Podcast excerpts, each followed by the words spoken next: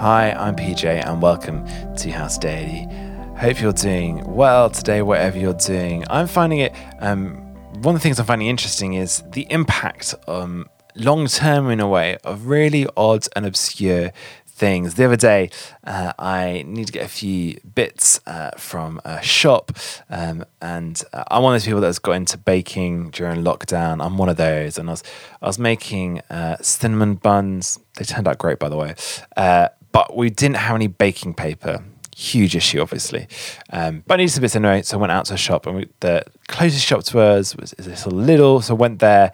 They didn't have anything, so I was like, okay, there's another, there's an Aldi down the road. I'll go to there. Went to this Aldi, didn't have anything. And by this extent, I realized I've probably stretched the idea of essential shopping a bit too far. But I went to the big Asda um, in Norwich, and again, no baking paper. My last store, I went to Sainsbury's, and still no baking paper. Uh, thankfully, Sainsbury's being Sainsbury's, they had a reusable alternative, which is great. So we got that. Um, but it's weird. Three months over three months now, um, the impact of just hits in the supply chain, in essence, that have, have, meant that random things, even though pretty much all the things are back in our shops um, really well, and it's it, most things it's really easy to get at that moment the odd things like baking paper.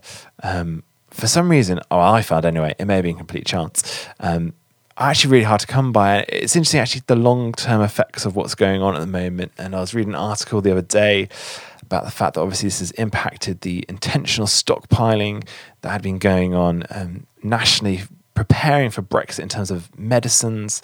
Um, actually, that's taken a huge hit at the moment, and so and other different things. And um, do be praying for people who are um, involved in those discussions and um, conversations and planning um, in all areas of our life to ensure, because actually it's one of those things that happens behind the scenes we don't even think about, but just supply chains and management actually so crucial and important and great wisdom for them. So be praying um, for them. And we're continuing going through the book of Nehemiah. And we're halfway through the book of Nehemiah, which is great. And they've built the wall already. And you may be thinking, what else is there to go on in the book? And we're going to find out as we continue, because actually the book is not just about rebuilding the wall, it's about trying to rebuild the community, which is there as well. So we're in Nehemiah chapter 7, just 1 to 7 today. So if you've got your Bible, we'll have a read. And it says this After the wall had been rebuilt, and I set the doors in place, and the gatekeepers and the musicians and the Levites were appointed. I put in charge of Jerusalem my brother Hanani, along with Hananiah, the uh, commander of the citadel, because he was a man of integrity and feared God more than most people do.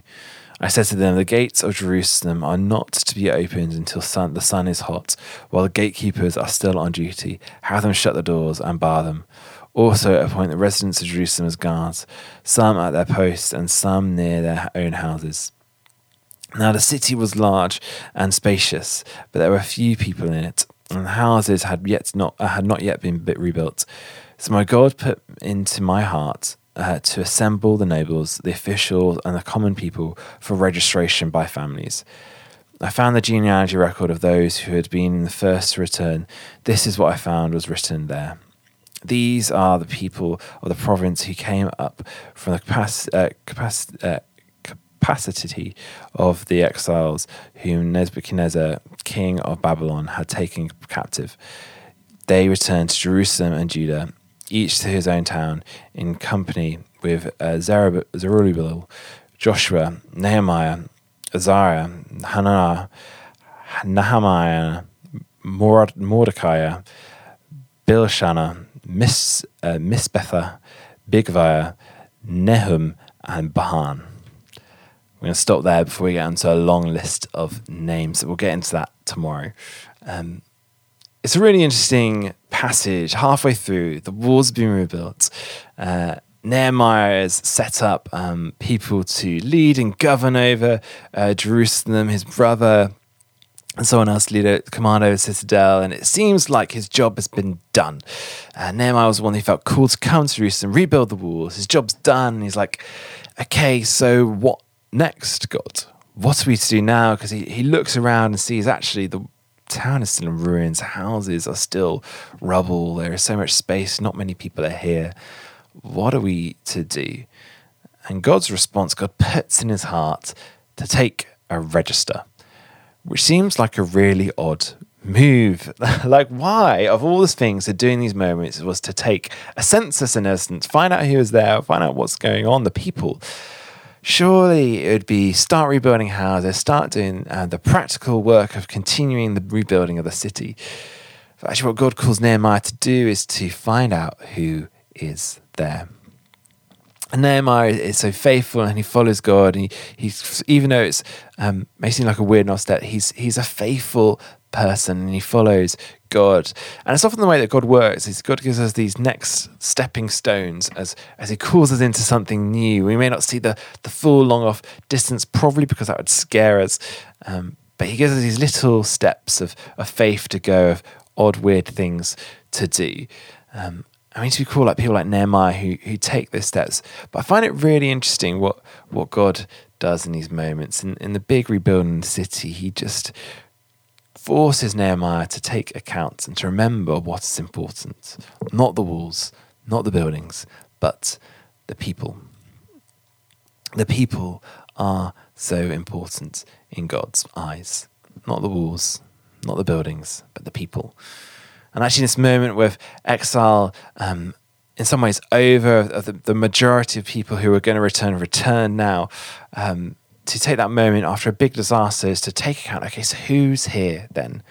Who are the people that we have? That's what God calls us to do. Is, is hope. I He's trying to drive and remind them and remember the people in all of this. And we actually see what goes on in the book of Nehemiah is, is that focus on people and community. Uh, and here's that turning moment for Nehemiah. Actually, remember the people. And something I need to be remembered. I'm, I'm often a, a, big thinker, a big idea, and, and, and Hannah, my wife, is the, often the voice that reminds me. Actually, remember this person or that person. Remember these people. The impacting of what's going on, and there'll be people impacted by our long to rebuild in a new and different way in what areas ever areas of influence we have, people will be impacted. And actually, God's heart is about people. And so, actually, to hold that close to our hearts and our mind as well, as we long to see God do new and rebuild in a new, different way, and for Him new and incredible thing. Actually, He's about people, not buildings, not walls, but about the people. So, let me pray. God, thank you um, that you know each and every single person by name that came back to Jerusalem in this time. That you know each and every single person in, in our city, in our town, in our nation by name. And your heart and care for them is, is greater than we can ever imagine.